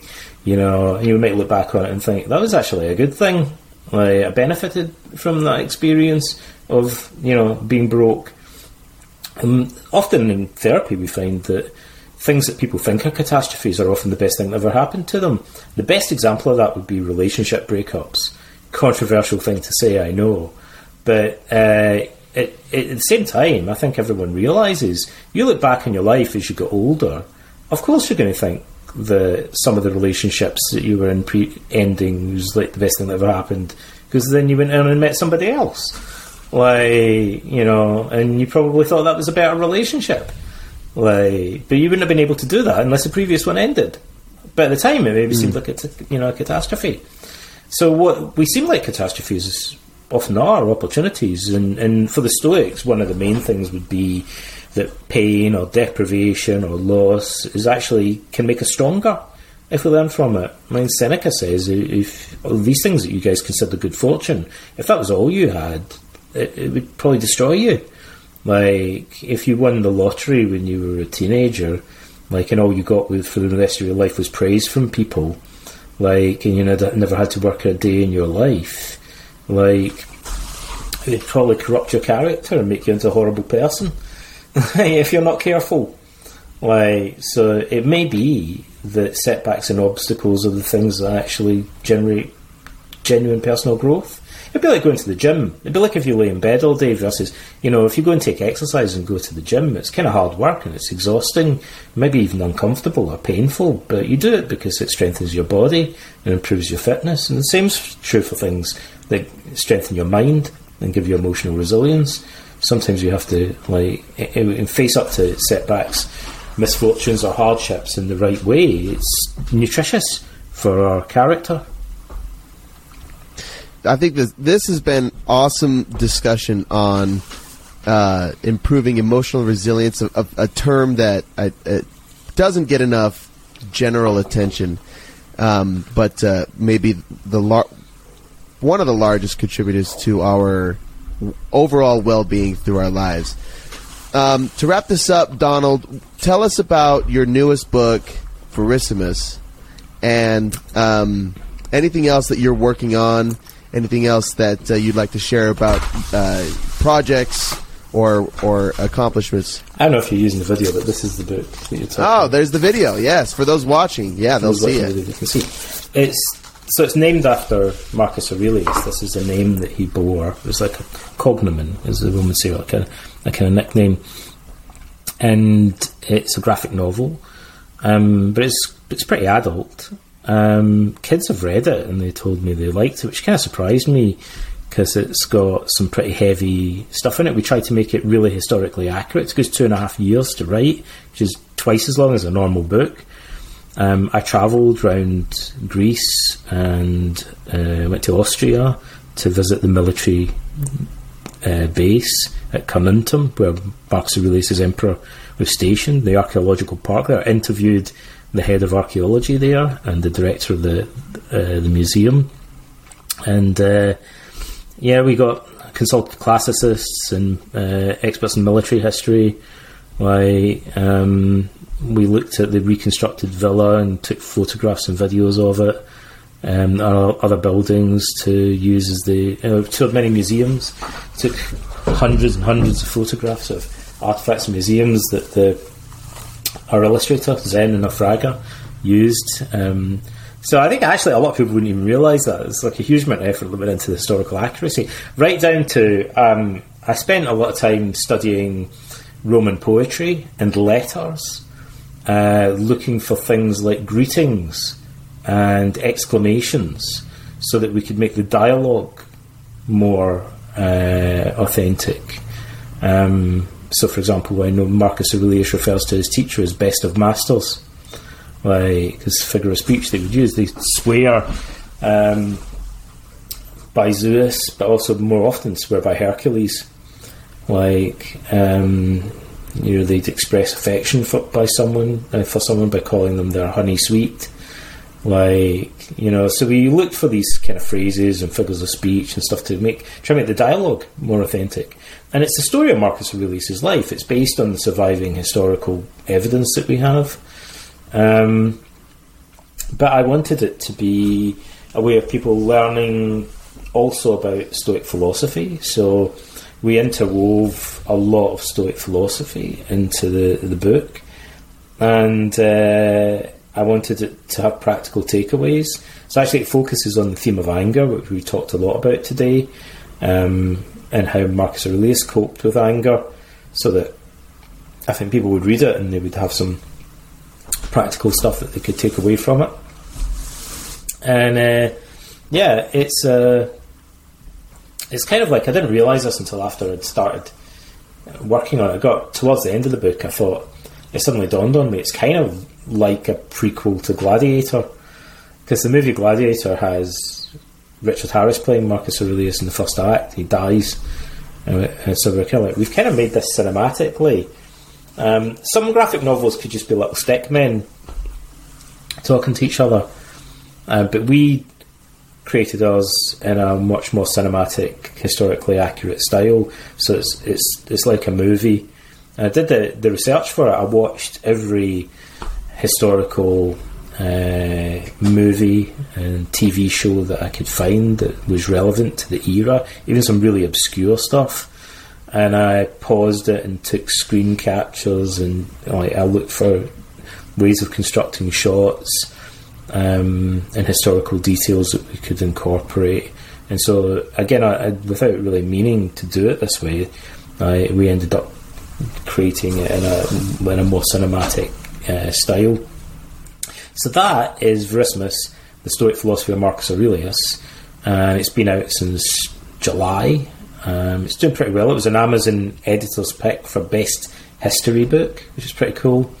Wow! Congratulations. And uh, yeah, like it's uh, been like reasonably popular. Like I, I, we wrote it for adults, and I kind of told kids not to read it. I said it was PG thirteen, um, but loads of people have just said they bought it and the kids stole it because they like they thought it looked Yeah. interesting.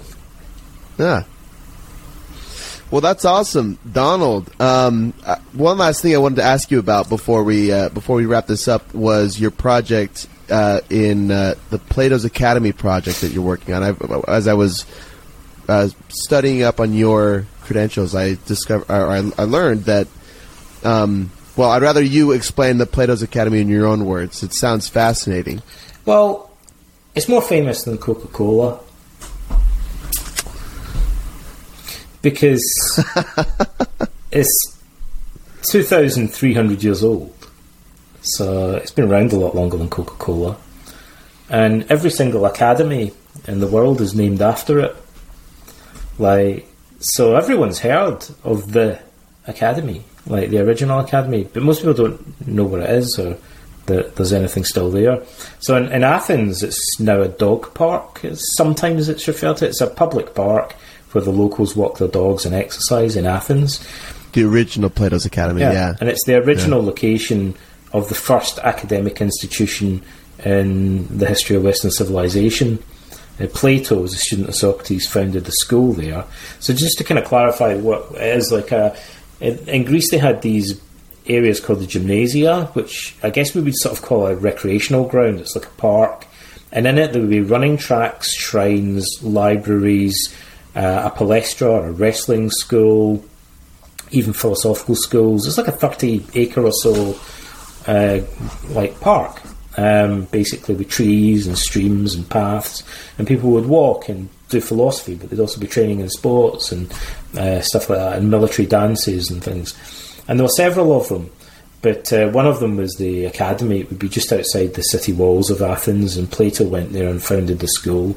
Socrates used to go there and talk philosophy. Um, Aristotle must have gone there because he studied under Plato. And the Stoics, uh, the original Stoics, also went there and studied uh, philosophy in the academy. And the, many ancient teachers, not just Plato, would have taught there. Plato bought a house there and lived there and taught there. He would walk around the park teaching philosophy, and then he died, um, as most people do. And they buried him there. And I, I had to treble check this. I thought it was really weird that no one mentioned this. You know, like with, with archaeological sites, I find it's often amazing what they don't tell you. Like they don't tell tourists some of the most interesting stuff. So I went to Academia Platonis, and like you know, there's a couple of things referring referring to Plato. They don't mention that Socrates and Aristotle were there, like or any of the, anything but the Stoics or anything like that. A lot of stuff they don't tell you.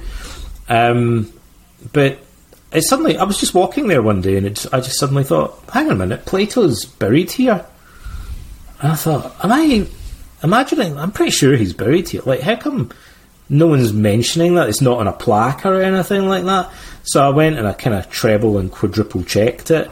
He he was um, uh, he was buried there. We're told under the ground. Um, so some graves would have been in like a tomb above the ground. The body uh, would have been in a cask or whatever, but we specifically told he was buried under the ground. So um, his body probably wasn't looted. Um, the place was looted several times. His remains are still there. Um, probably disintegrated. He can't be in very good condition by now. But his bones are crumbling under the ground. So when you walk in that park, you're walking over the remains of the greatest philosopher in Western history, and you're walking where he used to walk where Plato's Republic was written. Um, but there's so I went and I thought, how come there isn't an international conference centre here? Like people should be able to come here and, and attend lectures in philosophy and stuff like that. That would be cool. And I started mentioning it to people, and they were like, "Hell yeah, like that'd be awesome." And uh, and then people told me that they were interested in funding that. So I started talking to people that I know in institutions in Athens and the government. We ran an event there last year, and we had a letter of support from the Minister of Culture. The Minister for Development and Investment came and spoke to our audience. The US Ambassador to Greece came and spoke to the audience, and the Mayor of Athens uh, came and spoke in the park to our audience. Um, so we had a lot of support from the Greek government and from institutions in Greece. And uh, we're working right now on fundraising to buy a house in the suburb. And then eventually uh, we want to create an international conference centre there where we can run events. Donald, you do great work for Stoicism and cognitive behavioral therapy, psychotherapy, helping people. You're, uh, the the little bit the introduction that I have to you is amazing. I'm excited to learn more about your work to for the new release of this secret book that you're working on, and uh, I, I have listed in my bio links to your Substack newsletter and your website with all of your other work for all of the listeners to check out. Um, otherwise, thanks for thanks for joining me today in this conversation. I hope we could do, get to do it again soon. Awesome, it's been a pleasure. Thanks very much. Have a great day, Donald. You too.